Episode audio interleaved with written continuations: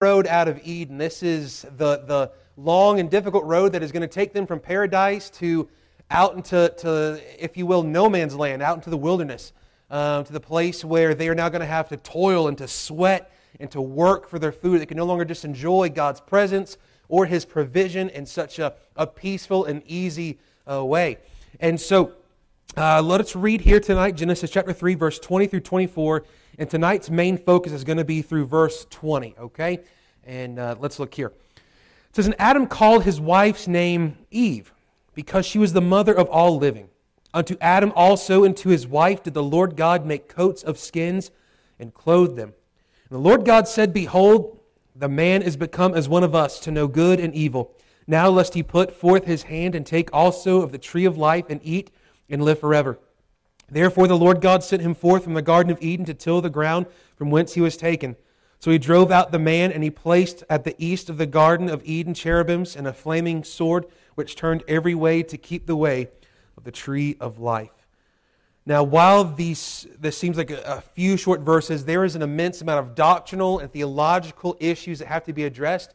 And as I said earlier, as we kind of introduced this passage, these five verses are really going to bring together the rest of the Old Testament and the rest of the New Testament. Heard it said recently that the um, Old Testament is the New Testament concealed, and the New Testament is the Old Testament revealed. And so the whole Bible fits together. Uh, the, the, Old Testament is not a different God and a, in a different plan. The New Testament is not a different God and a different plan. It is one message, one Lord, and it is solely fixated on the person and work of the Lord Jesus Christ to redeem a people unto himself to, as Colossians chapter 1 tells us, to reconcile all things unto himself. And that's not just souls, but as well creation itself. Because in the beginning, God. God created. Things were good. Uh, and then man has come in in chapter 3 and has disobeyed God, has sinned against God, has rebelled against God. Now everything, and not just man, but everything is now in chaos. Everything now is lost. Everything now is on a downward spiral of destruction and judgment. Everything now, including the creation itself, the earth itself, is, and everything within it that is, that is alive, is now under this sin curse. And so now, what has taken place the past few weeks, what we studied is verse uh, you know, 14 through 17, and we kind of, or excuse me, through 19, and we dealt with the different judgments.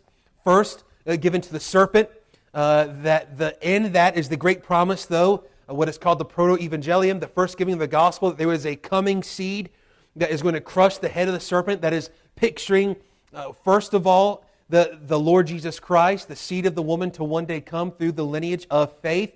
And then as well, it is secondarily pointing to the people of faith, that we are now victors in Christ and what he has accomplished. But then he says of the woman that the things that were meant to be her greatest joy are now going to bring her sorrow, and that is bearing children, right? Remember, God had said in chapter 1 and chapter 2, be fruitful and multiply. It was to be a joyful thing. It was a command. It was a, a good thing for them to populate the world. But now it was going to be, become a sorrowful thing. And now her husband, who was to, to be her joy and to be the one that she was to be a helpmeet to, they were to be united together. Now there's going to be division. Now there's going to be discouragement. Now there's going to be fighting and, and, and all these things. And so now everything that was perfect and good and innocent is no longer perfect, good, or innocent. It has lost what it was meant to be. And now we get to the place then where he judges Adam and says, Now you're going to have to work for your food, and you are now going to taste of physical death. It is a promise not just for Adam, but for everyone that has ever been born. If you have been born, that means you are going to die. And unless you are born again, you will die a second death. And that is an eternal death, a forever death. Now, after we get all of that, it seems like we're leaving on some bad news, but chapter 3 does not end there. Here's what takes place. Verse 20 immediately, and we missed this, and I've missed this for a long time until studying. Verse 20 gives us hope again. Look at verse 20. And Adam called his wife's name Eve because she was the mother of all living. She was called Eve here. And by the way, she's called Eve here, and we have the name Eve only four times in the Bible. And, and several of those times it is in reference to that she is the, the mother of the living. But notice that before this, was Eve called Eve? No. She didn't have that name. So what was she called? Here we've got this. Up to Genesis 3.20, Eve is only referred to and called woman because she had been taken from man. Genesis chapter 2, Verse 22 and 23 And the rib which the Lord God had taken from the man made he a woman and brought her unto the man. So, God, to make Adam, had literally reached down into the dirt, the creation of which he had made, into the, the red mud is the idea, had formed and fashioned him as the potter does clay, and had formed and fashioned nostrils and breathed the breath of life into him, making him a living soul. Then he puts Adam to sleep. He takes then from Adam a rib. And then from that rib, he does what he had done with Adam with the dirt, he now does with the rib to create Eve, to create woman, who is taken out of man. And now they are united together in, in, in marriage and into uh, fellowship with one another, and for her to be the help meet. And, and so, here's what takes place. We not only see her then as a woman because she's taken out of man, but then we find her referred to as female. Chapter 1, verse 27. So God created man in his own image. and the image of God created he him. Male and female created he them.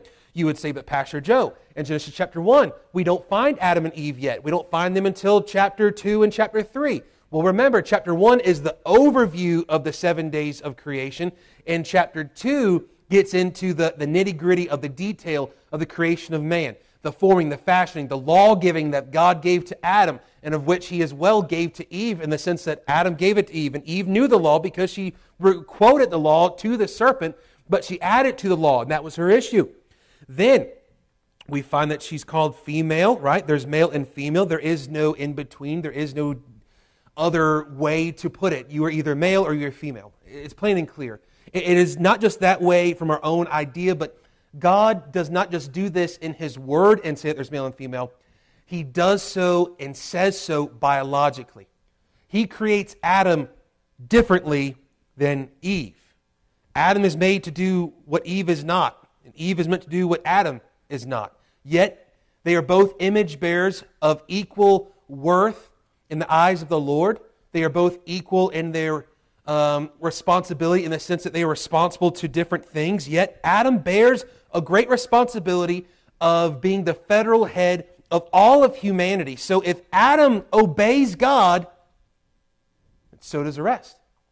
But if Adam disobeys God, so do the rest. And so Adam disobeyed God, so because of one man's sin, because of one man's disobedience, sin and death have now passed upon all, for all have sinned. She is then referred to as a helpmeet in Genesis chapter 2, verse 18. Genesis 2, verse 18. And the Lord God said, It is not good that the man should be alone.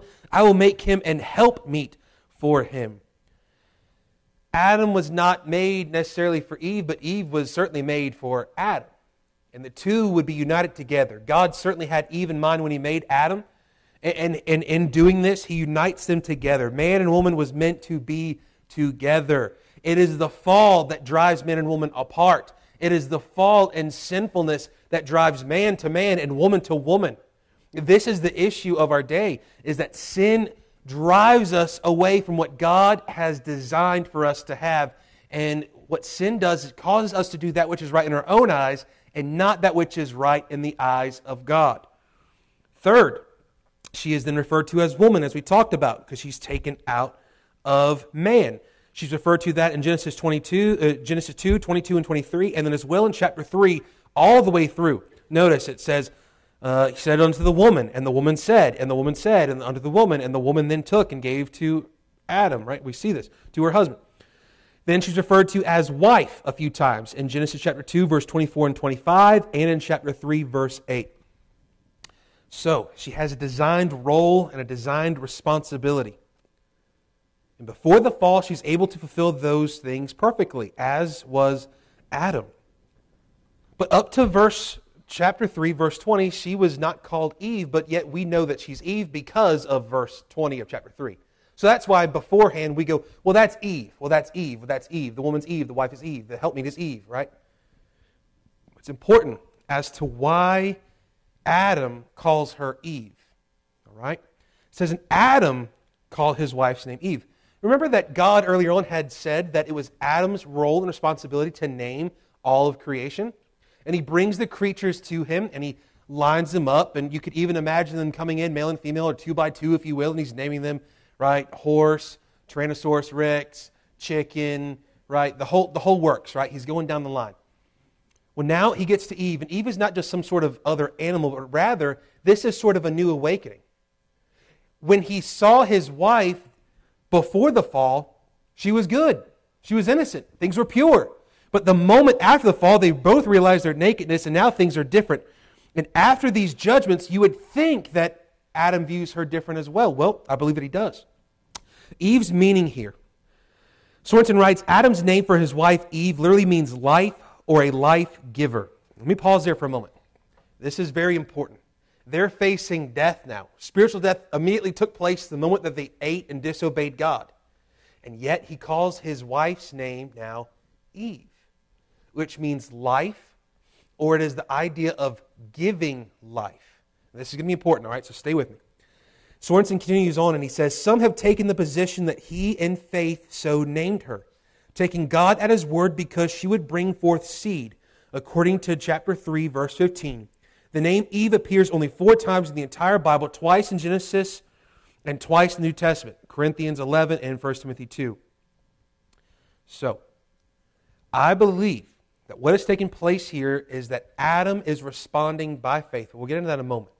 But her name is going to be important because it's going to set forth the rest of the Bible. If her name means death, well, what's only going to come from her? Death. Her name is then instead called Eve, which is life and life giving. What do we immediately find after this passage? If you've read your Bible, what happens in Genesis chapter 4? And Adam knew his wife, and she conceived and bare Cain, and said, I have gotten a man from the Lord. Life, right? And so on and so on and so on. They would have a multitude of kids. They were having kids a whole lot longer than what we are today because they were living a whole lot longer than we are today. Right? Remember, Adam, he lives to be hundreds and hundreds and hundreds of years old right? And so th- these folks are able to reproduce at a much faster rate, at a much um, more effective rate, if you will. And you can blame the different dyes or, or things that we've got today. Nevertheless, they're a whole lot less removed from the fall. They're living a whole lot longer, so they are able to do such. Now, it is going to be woman, and only woman, that can carry life. I'm not sure if you saw, but in the news just in the past week or two, I believe there was a, doctor in India who is saying that he is able to take a uterus that is has a baby growing inside and to transplant said uterus into a person who is born as a male. And that they believe that the baby is going to be able to grow and survive. That is wicked. It's wicked. Only a woman and notice, even in their logic, they're trying to say that, see, a man can carry a child. No, a man cannot carry a child because guess what? Even if it were to work, and I pray and I do not believe that it will work, you're having to take the biological parts from who? A woman to try to make a man do what a man is not meant to do. A man carries life, but just for a moment. Then the woman carries it the rest of the pregnancy. God designed it in such a way.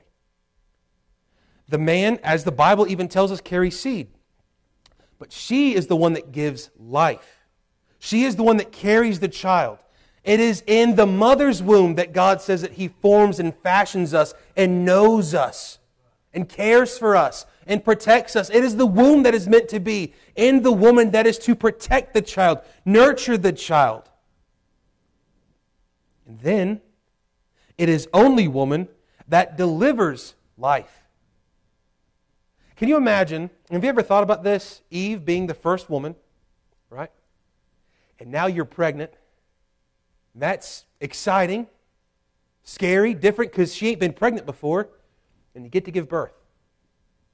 We don't get to go over to, you know, some nice fancy hospital like, you know, down the road in Galax or just over the road in Whitfield or something, right? You don't get to go out to the barn and, and have a midwife come. No. What do you have? You got yourself, you've got your husband. That's a scary thing to think about. And it wasn't that long ago that this was taking place a lot. We weren't getting ready, able to go to hospitals and go to constant doctor's visits and to be able to see the child before the child is born and all these things. But it is only woman that carries life and delivers life. One commentator writes, Here, first name, her first name pointed to her origin out of man, whereas her second name points to her destiny, the mother of all living. I believe that's very important here. because Eve used to be identified solely and only through her position in the home. She was a wife, she was a helpmeet, she was a woman taken from man. But now, she is now going to be identified by her greater purpose in the plan of God, and that is to bring about the one who will crush the head of the serpent. It is not just that Eve is going to be able to pop out some babies, it's that through Eve, life itself will come. What did Jesus say in the Gospels? I am the way, the truth, and the life. He says, I am the resurrection and the life. You say, well, Adam and Eve didn't have Jesus. No, where does the lineage go? Jesus. Why? What's the Old Testament about? Or rather, who's the Old Testament about? Jesus. Who's the New Testament about? Jesus. Who is the promised seed to crush the head of the serpent? Jesus. So, through whose lineage is the Redeemer coming? Through her. That's the great promise of the gospel in chapter 3, verse 15. And so, through her, now she's going to be known as the mother of all living. It's the idea of not just everything that is alive. Where, you know, we can go back to, we can trace lineages. This is why the Bible is accurate and clear. This is how they've traced the amount of time that the earth has been around because of the lineages. And guess what? Where, where does Jesus' lineage go? To her. Where does your lineage go? To her as well, somewhere down the line. Congratulations, you're all related, all right? right? Somewhere along the lines, you some some long lost cousin, okay? Up, up here now that you may, it's pretty easy to be cousins up here, but nevertheless, we're cousins down the line. We see we've got one group of people, one family this comes from. This is why there are not multiple races. And there are many who have used the Bible, sadly, in an unbiblical and an irresponsible fashion to say that there are cursed races of people due to the amount of melanin in their skin. That's not biblical. There's one race, and it is the human race. And sadly, because of its sin, it is a fallen race. It is a fallen people, but it is Christ who humbled himself to take on flesh, to die for all of humanity. Now, here, what is, as Sailhamer continues on, I don't have this in there for you, this is mostly for me, but I'm going to tell you about it. Ironically, in the same section of text that the man and his wife are forbidden access to the tree of life, lest they live forever. She's called life, the life giver. And what's about to happen is that they're going to be banished from the way of the tree of life. That they're going to be banished from the garden, no longer able to go to that tree of life. There's some irony there. But really, what we see is that the great truth is that life does not come from the fruit of a tree. Or, right, remember this, when what was the sin? Was it eating fruit or was it disobeying God? What was the sin? Disobeying God. The means of disobeying God was eating the fruit, though. So, all throughout the rest of the Old Testament, we find this blessing and cursing motive, which is the idea that if God's people want to be blessed and will be blessed, it will be through faith and obedience. But if they're going to be cursed or judged, it's going to be because of disobedience and unfaithfulness. What do we also find in the, Old, in the New Testament? We find a similar instance, don't we? Right? When I'm obeying the Lord, things are a whole lot easier, even if they're tough. I have at least fellowship with God, even if uh, gas is expensive, my world's falling apart, and I ain't got two dimes rubbed together. God is still good. I still have fellowship with Him. Things are good. Obedience. It's necessary and it's key. So here this brings us to the question is his naming of his wife by faith? I was asked actually about a month and a half ago, about right over here actually, by a couple people, what, was Adam and Eve saved? The Bible never tells us that they had this sort of moment like Paul walking on the, on the road and there's a light and why do you persecute me sort of thing, right? Never tells us about a baptism, doesn't tell us about some sort of Mount Sinai experience. What I'm going to go through here is I believe that the fruit here of what we're going to see in the next few verses is the fruit of faith. Now, let's look at this.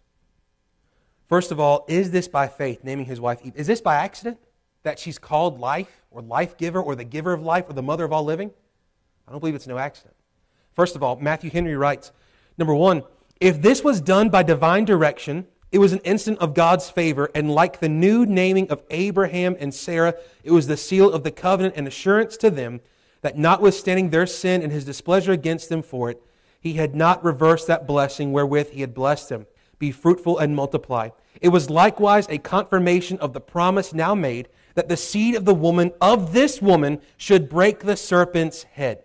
So, first of all, Matthew Henry writes, and he says, all right, if you don't want to take it as it's Adam's faith that names his wife Eve, and you just want to take it as God's direction that he says, call your wife Eve, well, then, nevertheless, it's still God showing and signifying that they will be fruitful and multiply, and that through their seed, the seed of the woman, will come life, and even more so, through Eve, the life giver, will come Jesus, the life giver, the giver of eternal life the giver of everlasting life, the one who is the way, the truth, and the life, and the resurrection and the life, the one who, without him, there is no life, the one in who her seed will come to Christ is the very same one who created life in the beginning.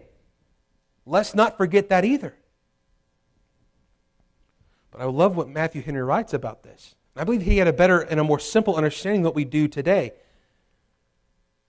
He talks about this is an instant of God's favor. And like the new naming of Abraham and Sarah, we forget Old Testament saints many times had a name change, didn't they? What was Abraham's first name? Abram. What about Sarah? Sarai, right? And so we see the name change. What was the name change for? What was, why was it important? Why did these things happen? Well, they happened for a reason to signify the covenant of God upon their life that God was going to fulfill his plan and purpose and his promises to them. And he was going to use them. All that they needed to be used of God and to know God was one little word faith.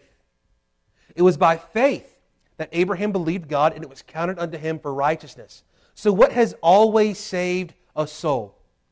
Faith. I've heard some people say that they got saved a different way in the Old Testament. No, they did not. Not one sacrifice ever saved a soul in the Old Testament. Not one. Even on the Day of Atonement, it would cover the sins of the people for a year, but guess what they had to continue to do? Continuously do sacrifice. What saved a soul? Grace through faith. It is salvation only ever comes as a gift of God's grace because it's not deserved.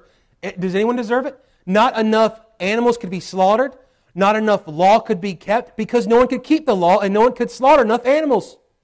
Right? You could slaughter an animal once a year, and guess what? That still isn't good enough because the next year you have to do it all over again. And only one person who was worthy, if you will, who still had to make a sacrifice for himself, could then go in on the Day of Atonement to make sacrifice for himself and for the sins of the people. What saved souls? Faith. How do we know? Abraham, Isaac, Jacob, Joseph, Moses, all the way down through. How about in the wilderness? Do you guys remember the time of the wilderness? The people that sinned against God. God sends in serpents. They start biting people, and people are starting to die. And they say, Moses, do something. Moses talks to God. God says they sin. If you want them to be spared, make this uh, brass serpent and raise it up, and those who look will be saved. Well, what was a look? If I told you, right, if, if heaven forbid, right, we broke out the snakes that we keep in the back. Right? Just kidding, right? And one of them came slithering out and bite somebody right on the neck. Right? And now you're going to start to die. And I tell you, the only way that you can survive is if you look up here at this pin. You're going to think I'm crazy, aren't you? You're going to say, Get me to the closest hospital that has the proper medication, right? We'll debate where that, that might be. I don't know. You're going to say, Get me somewhere who's got medicine. They didn't have that. How were they saved? By looking to a bronze serpent. Faith. It has always been faith that has saved souls. How about the New Testament? How are you saved? By grace through faith. Faith in what? Or faith in who? There has to be the object, and it's Jesus. Always has been. Whereas the Old Testament, they looked forward to God's provision and promise of a coming seed to crush the head of the serpent. You and I look back at that at Calvary, the serpent's head has already been crushed, right? We already have victory in Jesus. And now our life gets to be lived, not trying to chase victory down, but rather living out of the abundance of victory that's already there through what Christ has accomplished. We have seen now at Calvary God's provision and God's promises fulfilled, and we look forward to the day of the promise of his soon return. That's salvation by grace through faith in Christ, where they looked forward to one where it was Old Testament, when we talked about earlier, Old Testament, Jesus is concealed. New Testament, Jesus is revealed. But yet in the Old Testament, from Genesis 1 all the way to uh, the good old Italian prophet of Malachi, right? Malachi, right? What do we find? Jesus. Every, every book. He is the object of redemption because he is the Redeemer. He is the object of the Word of God because he is the divine Word of God, the Logos of God. This is all about Christ.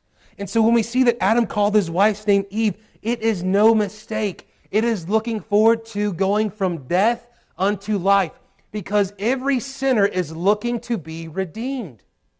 Every sinner knows that they're missing something in their life, and this is why they will chase their chase in their life to fill up this emptiness inside through, through drugs, alcohol, sex, through religion, through good works, through politics, through a multitude of things. But what will fill it? Nothing except for Christ. Nothing.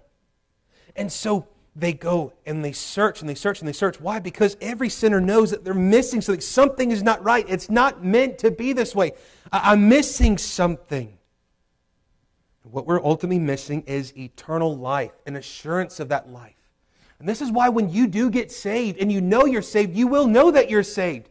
It is unmistakable the change. It is unmistakable the work of Christ in you. It is unmistakable that you have now passed from death, from nakedness and shame as they were in the garden, hiding behind a tree, covered in fig leaves that you sewed together, to now you are clothed in the righteousness of Jesus.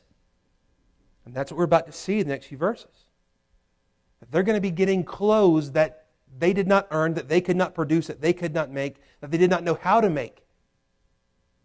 Salvation is of God, and the means of salvation is by His grace through faith in His provision and promise. Now, keep those two words all throughout this booklet provision and promise. And as you read the Old New Testament, you will find God's provision and promise. And how do we receive His provision and His promise? Faith. Faith unlocks the door to His provision and promise to His people. Faith unlocks the provision and promise of salvation. Faith unlocks provision and promise of eternity. Now, as we move on here, the continued storyline of redemption flowing from Genesis 3:15 certainly shows that the lineage of Christ is not only the lineage of those of faith, but as well of those of life. Because if you have faith, what do you now have? Once you put your faith in Jesus, you now have life, everlasting life, eternal life. It's already right now, but already not yet, right? It's I've got eternal life right now. I'm already seated in heavenly places, but yet physically I'm not there yet, am I? No, I'm right here. But yet we are two places at the same time. I'm already there. Pastor Joe's already there. Right? That's it. If I killed over now, i am already there. It's okay. This is just our mortal flesh. So, what is this a promise of? This is as well a promise of something greater a glorified, resurrected body. Adam and Eve's bodies are no longer good. Adam and Eve's bodies are now beginning to slowly decay. Granted, it's going to take them about 800 years. right? What a problem, right? no age cream, no nut. 800 years, right? But look at this. We see this whole redemptive storyline that Eve's seed is going to bring life. What comes from Eve? Life, the life giver. And that seed, who is the resurrection and the life, the way, the truth, and the life, the one who gives life, the one who creates life, the one who takes life, the one who laid down his life to offer us life, it is going to be through Christ that crushes the head of the serpent and the serpent will be cast away into an eternal death, and all those who have not believed in the seed of the woman by faith, who have not believed in Christ, they too will die the second death and be cast into a lake of fire, where even death and hell itself will be cast. That death will be crushed to death by her seed. What we find is the simple truth all throughout the Bible is that there is no life without faith, and that faith brings life. When you were lost, you had no life. You were alive and existing physically, but you had no life within. You were dead spiritually, dead in your sins and trespasses. So, what do we find? They go from verse 7, and the eyes of them were both open, and they knew that they were naked, and they sewed fig leaves together and made themselves aprons. They heard the voice of the Lord. They hid themselves in the presence of the Lord amongst the trees of the garden. What is that? It's a response of a dead man. Dead people run from God because they know that He is life.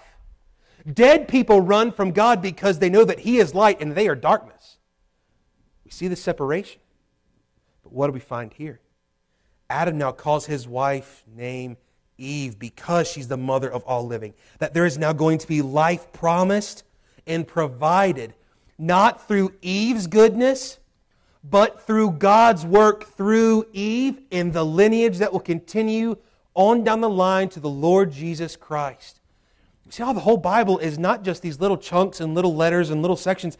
It is one unified body of work to point us to Jesus. Then we also see that the fruit of faith in the seed of the woman is life and blessing. When you put your faith in the seed of the woman, the Lord Jesus Christ, what is there? There's life, eternal life, a newness of life, a resurrected life, that one day we'll have a resurrection, and there's a blessing. It is life giving, it is a blessing to know Christ, to put our faith in Him. We are the most and should be the most lively and blessed of people on God's green earth because we have faith. We must never forget this. We must never walk around in our old nature, in our old flesh, in the old way. We are bought with a price. Therefore, glorify God in your body. That though this body is temporary, though this body is dying, that through Christ I can glorify Him because He's given me life and He's given me the blessed hope. He's given me the blessing of knowing Him. Second, Matthew Henry writes this if Adam did it of himself, right? Remember, first he says, well, if it's divine direction, then God's just signifying, well, it's the covenant. Life's going to come, forgiveness is going to come, hope's going to come through her. So there you go, Adam, right? But two, and I believe that this is, is, is right. If Adam did it of himself, meaning naming his wife Eve of his own accord, and hold on, let me pause there for a moment. I don't have this in your notes because it just dawned on me this makes more sense for Adam to call his wife Eve on his own accord because what had he been doing in chapter 2? He'd be calling naming, naming all of creation on his own accord. It says, Out of the ground, the Lord God formed every beast of the field every fowl of the air and brought them unto Adam to see what he would call them. Notice that. So whose wife is, is Eve? It's Adam's. She belongs to him, he belongs to her, and he calls her Eve. Does not say God reached down and said, Adam, call her Eve. Adam now looks at his wife and says, Eve, because she is the mother of all living. There we go. You're welcome. That's free. It was an instance of his faith in the Word of God. Doubtless it was not done, as of some has suspected, in contempt or defiance of the curse, but rather in a humble confidence and dependence upon the blessing. Let me pause there for a moment. They are now totally dependent upon God. They have to be. The issue that took place is that in the garden, the reason why they eat is pride. They believe that they know something that God doesn't, or that God is withholding something that they, that, that they could have that's good for them. What happens here in this is that they defy God because they cease to be dependent upon Him. In the Garden of Eden, everything was there, everything was provided. Who grew the vegetables and the fruit in the garden? Did Adam or did God? God. He made it, He spoke it, there it was. Adam didn't have to wait for, for harvest season to start eating, right? He didn't have to wait a few months on down the road till tomatoes started coming up. It didn't work that way. They were there. The issue with us and our sin today is we sin because we stop in that moment depending upon God. In the moments of our sin, we depend upon ourselves to either provide or to uphold a promise of which we can never keep. But when I depend upon God and His provision and His promises, has He ever not upheld those? Right? He's always upheld those. That's who He is. So when we sin, it is because in that moment we are now depending upon ourselves. That is the root of sin, is it not? So, in this, Matthew Henry continues, he says, The blessing of Redeemer and a promised seed to whom Adam had an eye in calling his wife Eve life or life giver, for he should be the for she should be the life of all living, and in him all the families of the earth should be blessed in whom in hope of which he thus triumphs. Faith brings about life. Life through Eve is going to bring about the one who is the true life giver. So, remember these two words provision and promise, all right? Here's what I want to address for just a moment. First of all, what is the provision? Provision is God's work. Provision is God's work. How did you get saved? Did God provide it for you or did you provide it for you? God provided it for you, right? God provided a lamb. If you remember later on, we'll get into this once we get there in, I know, two, three years, to Abraham offering Isaac. we, got, we got a little way. No, we will get there, I do promise you, right? What does Abraham tell Isaac as they're going up there? Isaac says, Daddy, there ain't no sacrifice. Abraham does not say, uh, well, boy, uh, but mean to talk to you. No. He says, God will provide sacrifice. So the whole Old Testament is trusting that God will provide sacrifice. So every day of atonement, right, that covers the sins of Israel for, for a year, what are they doing? Are they actually doing what they can and know how to bring about eternal salvation security, or when they sacrifice that lamb, when they sacrifice those rams and bulls and goats and all that, what are they doing? They're trusting that God is going to provide a better sacrifice. Not only did God provide a better sacrifice in Jesus Christ, the Lamb of God, remember John said, John the Baptist says, Behold the Lamb of God which taketh away the sin of the world. Behold, there he is. And for Israel, when you'd see the lambs, behold, there's the Passover lamb. There's the Passover lamb, of whose sandals I'm not worthy to unbuckle or, or buckle. And not only is Jesus the provided lamb, but he's the priest that provides the sufficient sacrificial work. Only Jesus, in his provision of his death, burial, and resurrection, and now seated down shows that the work is accomplished. God's work is finished. And that there is a coming eternal Sabbath and day of rest. What did God do after day six of creating everything? He had the Sabbath day, day seven, day of rest. Did God, was, that was God tired? No. Did God need to kick his feet up? No. It was that God was no longer creating on that day. He had nothing new to create, nothing new to do. And it was in of the giving of that Sabbath day for the good of man, but as well to picture what is to come later down the road. But how do we get there? Man was never meant to just stay here on this earth forever. We were meant to get to something more, and that more only comes through God's provision. Nothing you, with your hands, or with your heart, or with your mind, can ever provide salvation. Nothing. The only thing that you provided for your salvation is the sin which made it necessary. I didn't come up with that. A whole lot smarter men come up with that. It's not me. You and I, what we provided for our salvation, that was it, just our sin. God provided the Lamb. And God, the God man, was the Lamb, and what we find him called in Revelation the Lamb. Over in Revelation, I want to do this. I don't know where it's coming from. I'm just going to go with it. Revelation 5. And not one of the elders saith unto me, we, and one of the elders saith unto me, Weep not, behold, the lion of the tribe of Judah, the root of David, hath prevailed to open the book. And I beheld, and lo, in the midst of the throne, on the four beasts, in the midst of the elders, stood a lamb, capital L. Why is that? The Lamb of God, as it had been slain. And then in verse 8, and they fell down before the Lamb, and they sang a new song to the Lamb. And then in verse 12, worthy is the Lamb and unto the Lamb forever and forever and forever, right? He's always been the Lamb of God. He's always been provided means of salvation for souls. Second, God's promise. Right? We got the provision. The promise of God, what is that? If the provision of God is God's work, the promise of God is God's word. All right? This is what he has spoken. He has accomplished the work of our salvation at Calvary and in that empty tomb. But how has He promised it? Through His Word. How do I know about Jesus' death, burial, and resurrection? The promise of God's Word. The promise is not just saying, I will do something, but it is the promise of, I have done something, right?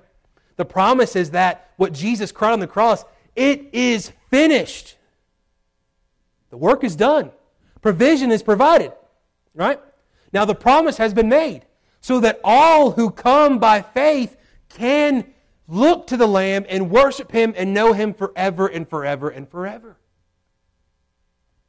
So, we find the provision, God's work, the promise of God, God's Word. Now, y'all ready for this? You want to know what the whole Bible's about? Who's the whole Bible about? Jesus. Jesus is the provision of God. He's the one that accomplished the work on God's behalf. But what else? On man's behalf. It took God to satisfy God's own wrath, but it took man to represent man. But no man could represent himself to God because how can we, as sinful man, go to God? We can't. We need a mediator. Job said it best I need, if there was only someone, a daysman, to go betwixt us, between me and God, if there was only someone who could go between us, who is it? It's Jesus. Jesus is the one who represents God and represents man because he is God and he is man. He is the God man. And there he provides the work that is necessary for God's wrath to be satisfied and for man's sin to be punished. Ain't that good stuff? God provides all that in Christ. How about the second part? The promise of God. Who are all the promises of God wrapped up in? Jesus. Not Moses in the law, not Elijah, not Jeremiah and Isaiah and the prophets. As a matter of fact, all those people, they spoke about Jesus. It's not found in Paul, it's not found in Peter, it's not found in John and James and Jude It's found in Jesus. And all those men spoke about Jesus because the promises of God are wrapped up in Christ. Remember what was the promise of God? The Word, right? Provision is God's work, promise is God's Word. What is Jesus called? In the beginning was the Word, and the Word was with God, right? The Word, He is the revelation of God, He is the revealer. He is the one not only that represented God to man and man to God, but He is the one that revealed God to man so that man can now be reconciled and have relationship with God again. And it's only through Christ the mediator. It is only through Jesus, God's provision and God's promise, God's work and God's word. Now, with this, we find it, the outflow of this in Jesus' life. What did Jesus come to do? He says, oh man, we're out of time. Okay, all right, we're getting. John chapter 4, real quick. John chapter 4, real quick. Too late, I beat you. John chapter 4, verse 34. Jesus saith unto them, My meat, remember, this is the woman at the well. And the meanwhile, his disciples prayed him, saying, Master, eat. But he said unto them, I have meat that you know not of. Therefore said the disciples one to another, Have any man brought him aught to eat? And Jesus says unto them, My meat is to do the will of him that sent me and to finish his work. So Jesus Christ is the provision of God. What did he come to do? His own work? No. He came to do the work and the will of the one who sent him. Who's the one who sent him? The Father. The Father that sent the Son, and the Son sent the Spirit, and the Spirit sends us. Now, moreover in John, John chapter 6, look at verse 38. For I came down from heaven, not to do mine own will, but the will of him that sent me. And this is the Father's will which hath sent me, that all of which he hath given me I should lose nothing, but should raise it up again at the last day. And this is the will of him that sent me, that every one which seeth the Son and believeth on him may have everlasting life, and I will raise him up the last day. All right, this is good stuff. Look at this. Jesus Christ came to do the will of God, the work of God, right? He came to be the provision of God, and the work was accomplished when Jesus was obedient unto death, even the death of the cross. But Jesus Christ as well is the promise of God. He is the Word of God, the Logos, the revealer of God the Father, because he was sent by the Father to do the will of the Father, to do the work of the Father, to provide the Word of the Father, to preach not his own message, but what the Father had sent him to do. And here's what he sent him to do. And this is the will of him that sent me, that everyone that seeth the Son, this is deeper than seeing physically, isn't it? This is much more. Remember, the, the Pharisees saw Jesus, but what does he say after seeth? And believeth on him. What do we call that? Faith. May have everlasting, what's that word? Life. And I will raise him up at the last day. So, go back to Genesis 3, verse 20 and we'll be done because I better quit. I got about four more hours. chapter, chapter 3, verse 20. And Adam called his wife's name Eve because she was the mother of all living. Jesus Christ, the provision, the promise of God to do what? He just said it in John chapter 6. To do the will of the Father, which was what? To provide and to bring the promise that all who see him and believe on him by faith will have everlasting life, and he will do what? Raise him the last day. So, what do we find? And this is it, and we'll be done. Verse 20 is the great promise, as we've already seen in the Bible already up to these three chapters, that the earth is not all that there is, that there is a greater life. It is an everlasting life. There is a tree of life, if you will. That tree of life is Christ and those who eat of him by faith will have everlasting life and will be resurrected to life. One day, this corruption will put on incorruption. This mortal will put on immortality. So, look at this. This is cool. This is not in your notes, all right? Sorry. Chapter 3, verse 7 you back up, before then, what are Adam and Eve clothed with? They have on skin, right? They have on skin. They have innocence. They have not sinned before God yet. They're innocent. What happens in verse 7 of chapter 3? The eyes of them both were opened and they're naked, yet now they're clothed with something. And it's more than just their fig leaves that they sew together. It's they are now clothed in mortality and corruption. So then, when we get to God meeting with them and then giving judgment and a pronouncement of the gospel, Adam says her name is Eve because she's the mother of all living. Because the promise of Jesus being the provider and the promise fulfillment of God does not just offer us eternal life, but in order to get to eternal life and throughout our eternal life, what do we have? The promise of a resurrected body, a resurrection to immortality.